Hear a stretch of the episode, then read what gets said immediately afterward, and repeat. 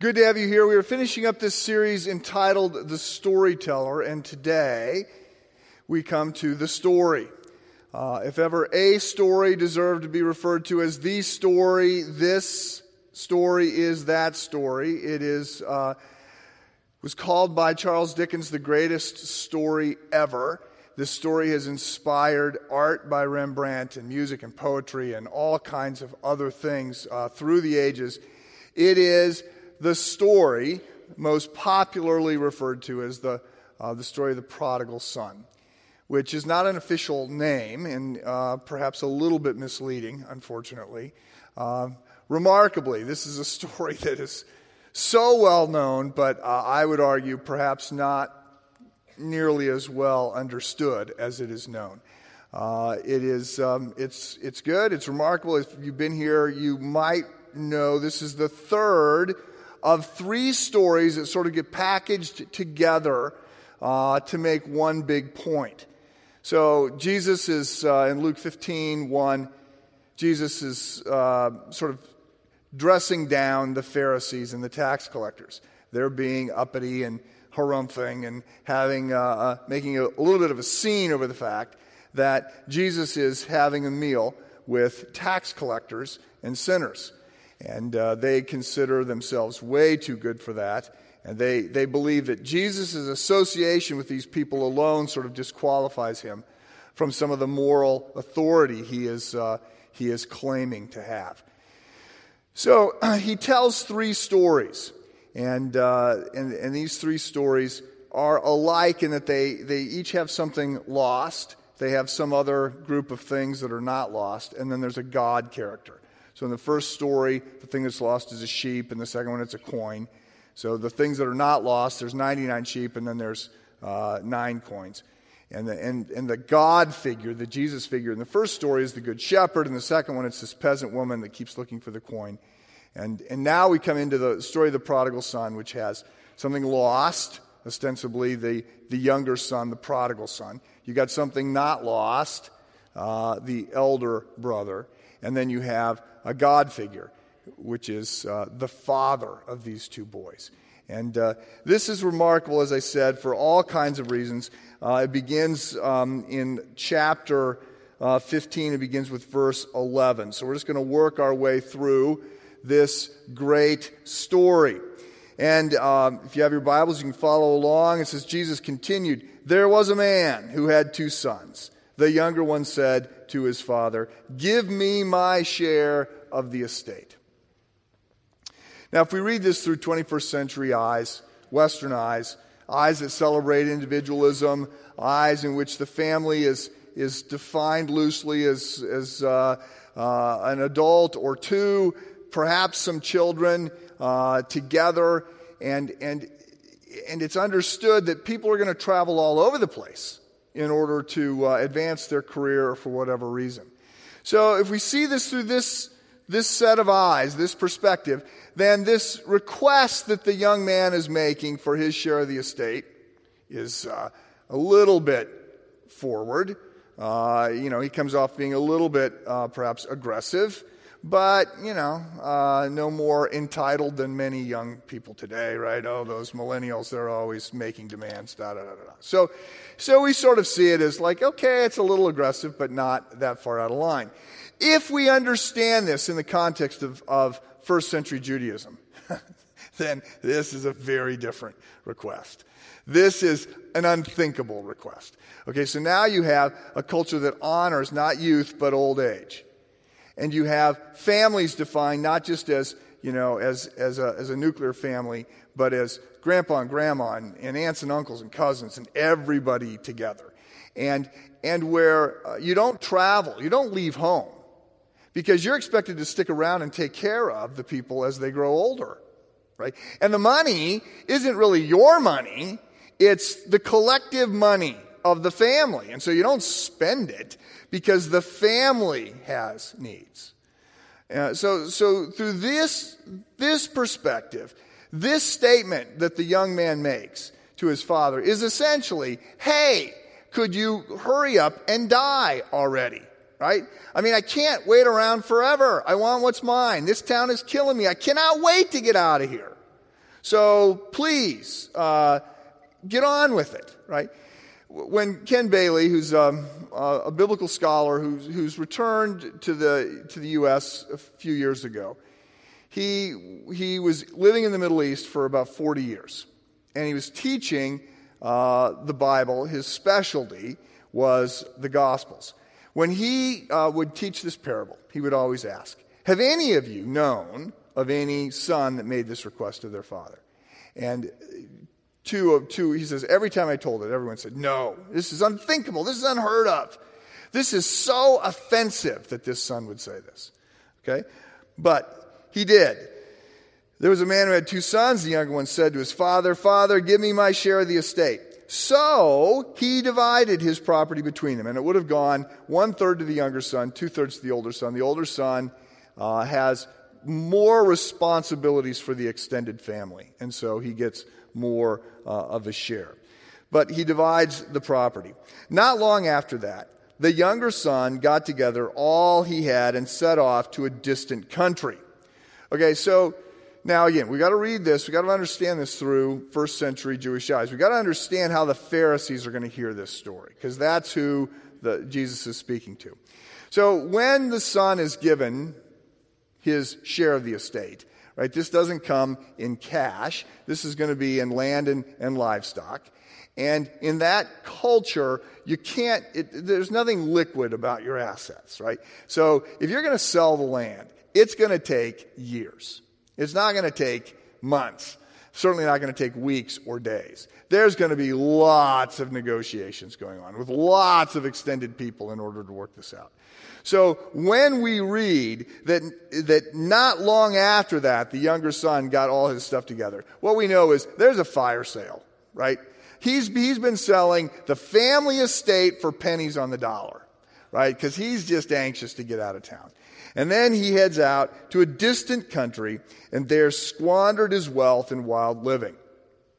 So, uh, we're going to read something about, you know, Vegas. I mean, he heads out and, uh, and he discovers, as is often discovered, that he doesn't have as much money as he thought and that it goes relatively quickly. And so he burns through um, his resources. After he had spent everything, there's a severe famine in the whole country. So stocks drop, the Dow's down 30%. Uh, and, and now he's about to discover that he didn't actually make any friends during his uh, spending frenzy. He had lots of people around him. He's picking up the tab, he's living large. But now uh, everything goes south, and he discovers that he is in uh, need. So he went, it says, verse 15. He went and hired himself out uh, to a citizen of that country who sent him to his fields to feed pigs. He longed to fill his stomach with the pods that the pigs were eating, but no one gave him anything. So the boy falls hard and fast. That's not a big surprise. We sort of saw this coming. The Pharisees would have loved this part, right? This uppity, indignant, ungrateful, not listening to us, not following our rules. This is good. Good. Let him eat with the pigs. Uh, that's probably their attitude because he's, he's been offensive to them. And we actually learn a number of things in these two verses, right? There's a lot of insight, there's a lot of pain that is being portrayed in these two verses. Um, Bailey says that in the Middle East, you don't really get fired, you get reassigned. So uh, you're given an assignment that nobody expects that you will take. So that's clearly what's happening here, right? Let's, let's give this Jewish kid who considers pigs ceremonially unclean and wouldn't go near them.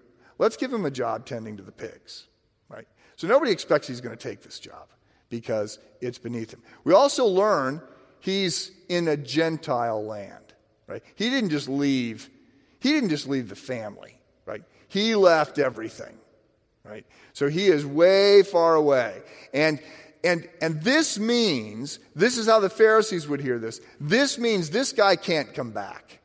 Right? He is, it's not just that he lost the family money. He lost it outside of the nation.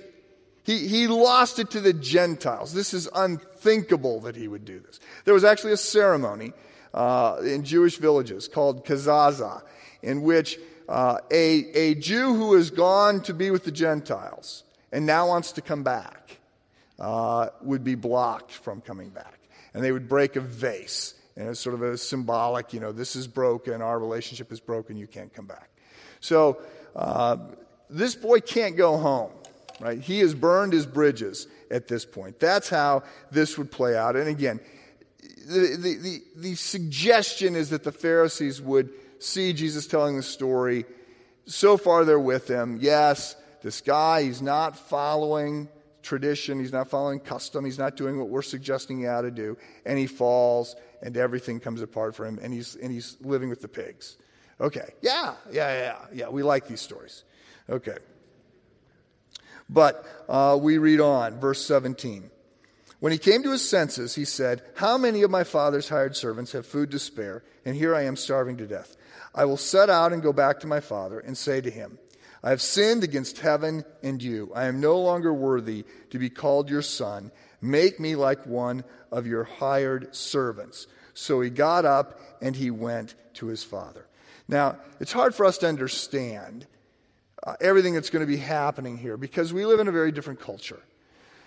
But, but this is a culture of honor, right? I mean, we sometimes hear about you know, Japanese executives who, who end their own life when the company has a bad quarter, right? Because on their watch, this scandal has happened. It's just unthinkable that this would happen. So there, there is a sense of honor and propriety and shame. We, are sort of we're past that as a culture. We don't we don't recognize those things very much. So, um, so there's, there's some things going on here.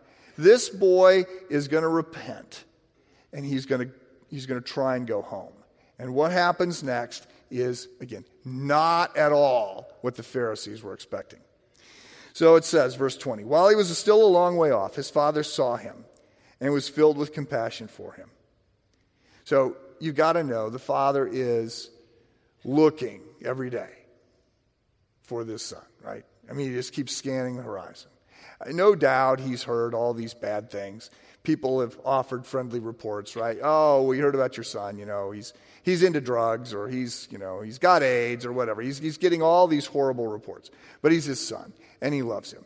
And so every day he's looking out to see him.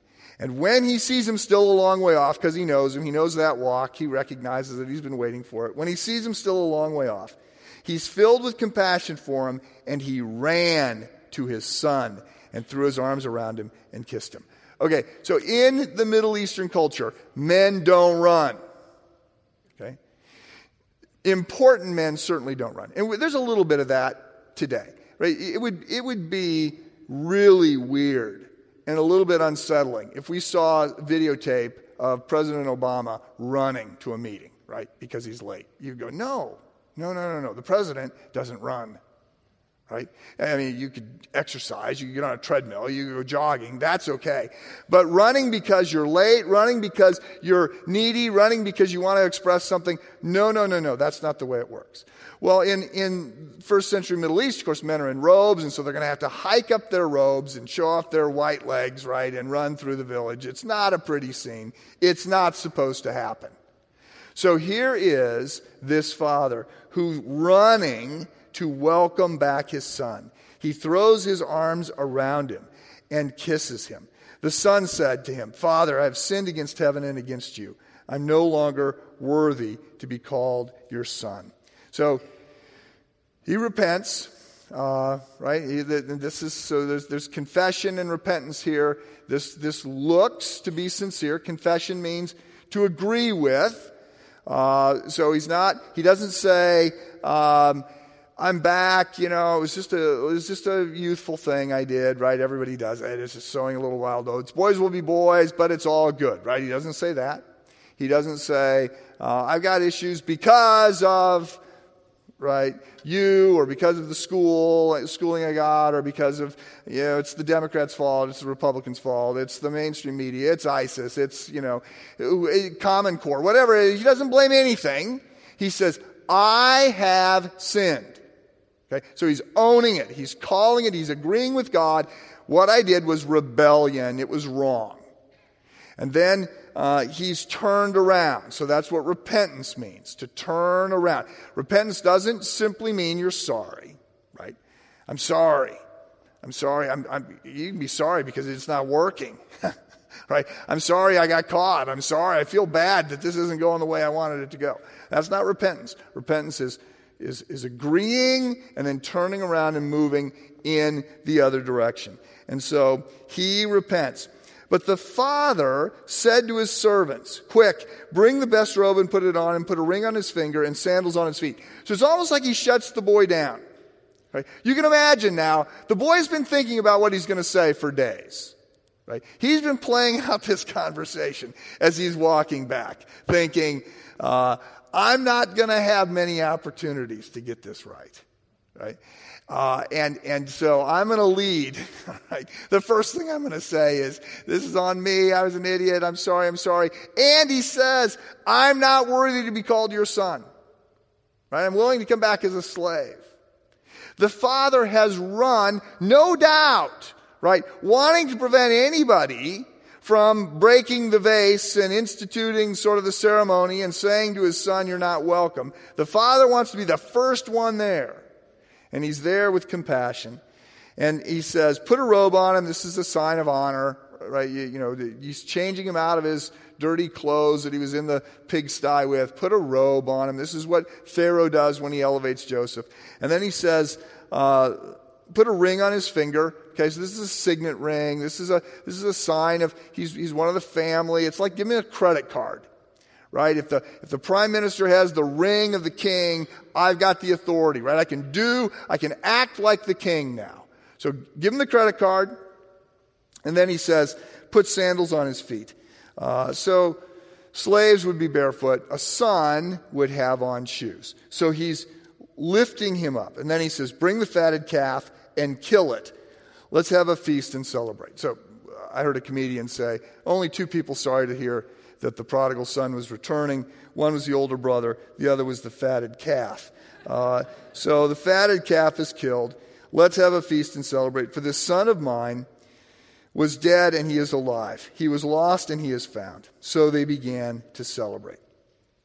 Now, this again is not what the Pharisees were expecting to hear. And for that matter, it's pretty shocking. Right? This is not what most of us today would do.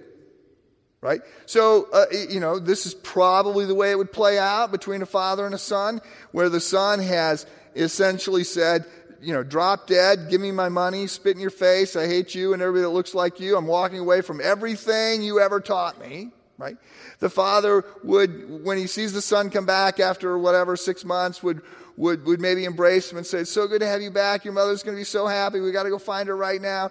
Oh, you don't know how much we've been thinking about you. We want to, you know, we're so glad you're back. We're so glad you're back. By the way, you're grounded for the next 30 years, maybe longer, right? I mean, it, you know, but we'll talk about that later on right? It would, it would not be, oh, it's all good. Everything's just like before. You spent half of our funds. Don't worry about it, right? It would be, oh, yeah, no, there's consequences for your actions. But we'll talk about that after you go see your mom. So, uh, so that's, that's what's going on. And here's where it takes another interesting twist. Meanwhile, Jesus says, the older son was in the field.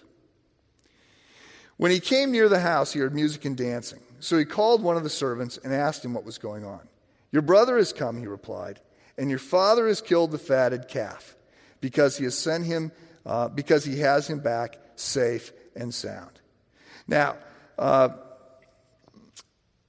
it's probably about this moment that some of the Pharisees begin to understand where Jesus is going with this. Maybe not just yet, but within probably the next 20 to 30 seconds, some of them are going to start to clue in. Oh, wait, there's the older brother, right, who stays at home, the firstborn, Mr. Honor Society, overachiever, right? Never, never cause problems, never have a scandal. There's that guy, and that guy is us in the story. We're the good ones, we're the righteous ones, we're the ones that have done everything right. Uh oh, where's this headed? Meanwhile, the older son is in the field. Of course, he's working. Comes near the house, hears the music and dancing, calls one of his servants. What's going on? And he hears, "Oh yeah, Dad hired a, you know, your dad hired an event planner, and you know, got the rented out the big space, and there's a DJ in there, and lots of food. It's been catered. It's great. Everybody's having a great time." Verse 28. the older brother became angry and refused to go in. So his father went out and pleaded with him. Okay, so now you got to understand. This is going to sound different to a first century Jewish listener because uh, this is the kind of awkward family moment you don't want playing out in front of, in front of anybody else. The father has to go out and plead. So the older son, now think about this.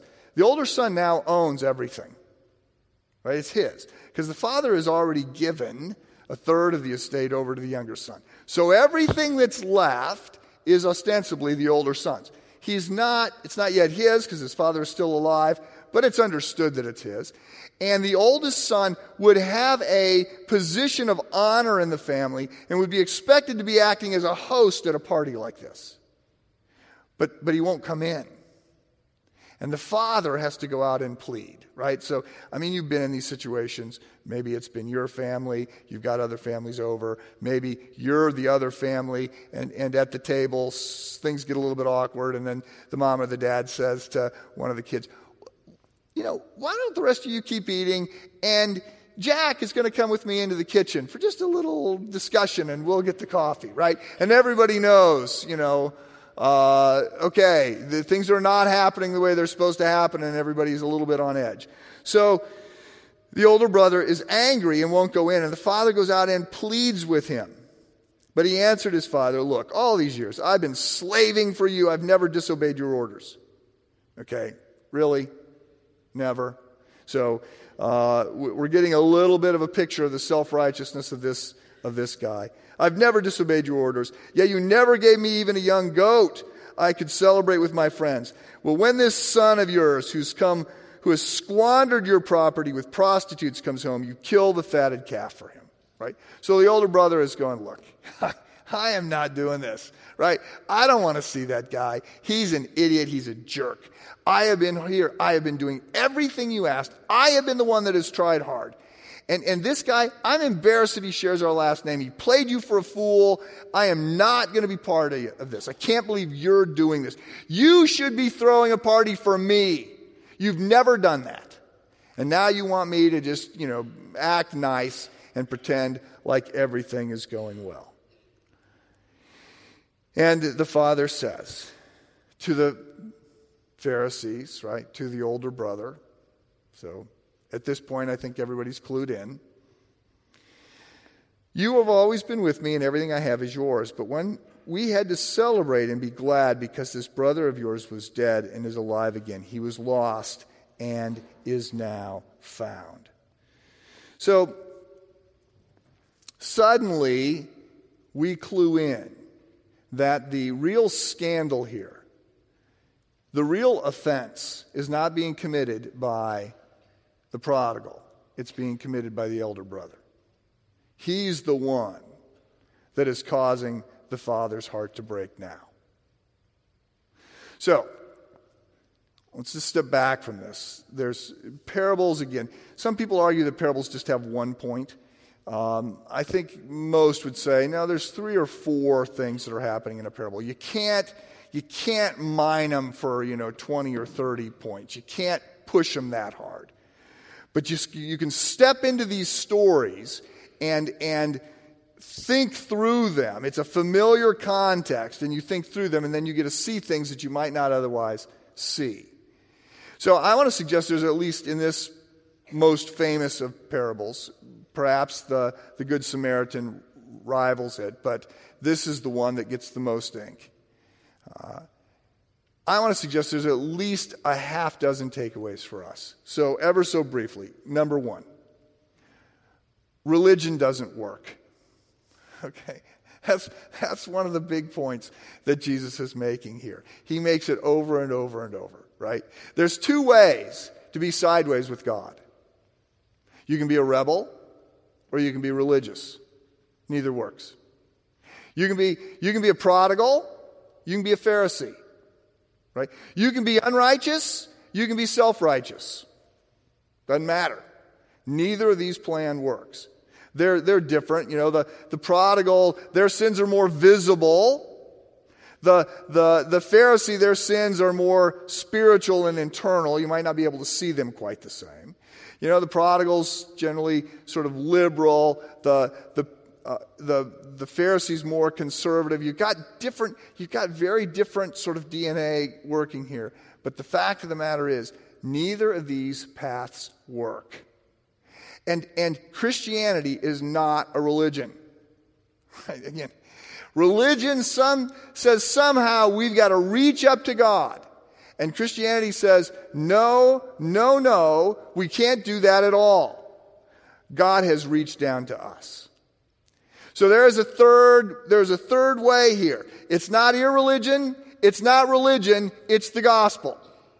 It's not, there is no God, I get to do whatever I want. It's not, I'm going to be good and God is going to have to love me or care for me. It's, we're all broken. We all fall short.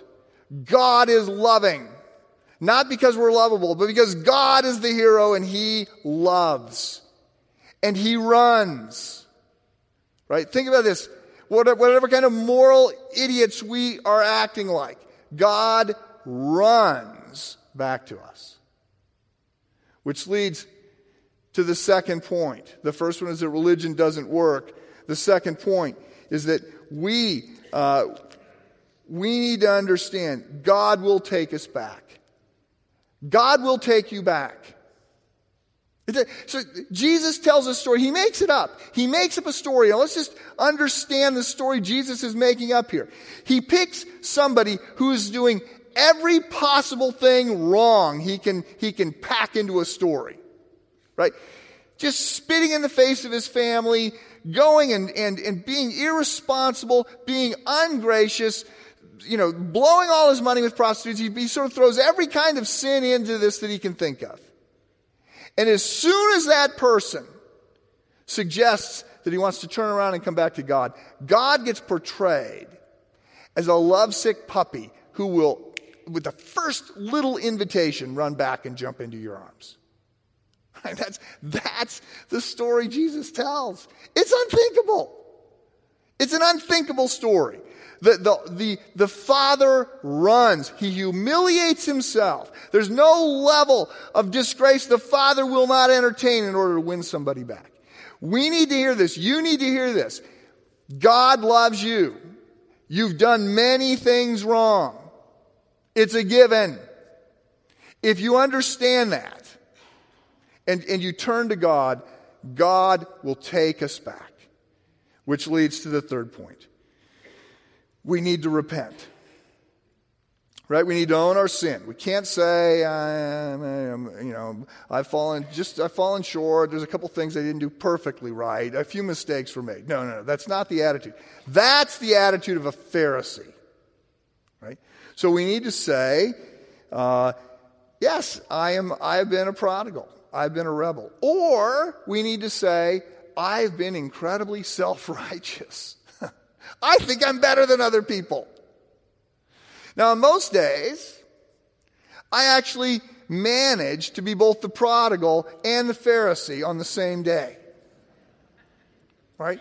And, and I think we just have to, we just have to understand we're broken at such a profound level that that is what we do. And our attitude, our posture needs to be one of humility and brokenness. And, and we just need to own up. I'm a, I'm a prodigal and I'm a Pharisee. So we need to understand religion doesn't work. We need to understand God will take us back. We need to confess. We need to repent. Number four, we need to understand that one of the hardest things in the world to do is to stop being the prodigal without becoming the older brother. One of the hardest things to do is to stop being the prodigal without becoming the older brother. Which leads right away to number five. We, we've got to get this message out. If you invite somebody to come to church with you, if you invite somebody to your small group or to a Bible study or whatever, they hear that today as an invitation to be an older brother. Come join us. We're really good people. We're very, we're very righteous. We do the right thing. Come join us and vote for our political party. Come join us and think the way we think. We really are better than everybody else. That's the way it gets understood today. As opposed to, there is a loving, gracious God who, who sent his son to die in our place, and he will meet us wherever we're at. We got to get that message out. That's not the message that we're getting out. And then um, the final point there is a third brother. Right? So there's, there's, not just, there's not just the two brothers in this story, there's actually a third brother that most people don't think about. The third brother is the one telling the story. And he's the true older brother. See, one of the other things that a first century Jewish audience would have wondered about, and this is what Bailey says when he tells this story, this is the question they ask. Wait, wait, wait, Where's the older brother? When the younger son goes off the rails, when he sells everything, heads to the distant land, why doesn't the older brother go and get him back? That's the job of the older brother. That's what a good older brother does. He keeps the family together. He mediates between the father and the others in the family. Why doesn't the older brother do that? That's their question. Well, we have an older brother who does that. Right? That's what, that's what Jesus does right? He leaves the Father to go to the distant land, and he makes it all right. He does what has to be done in order to win back the prodigals so they can come home. Right? There is a third brother, and that is Jesus, our Savior. He is our perfect older brother, and he does for us what the classic older brother doesn't do.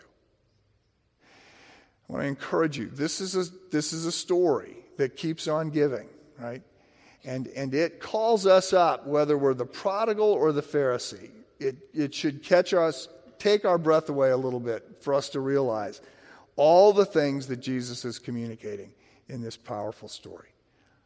Let me pray for us.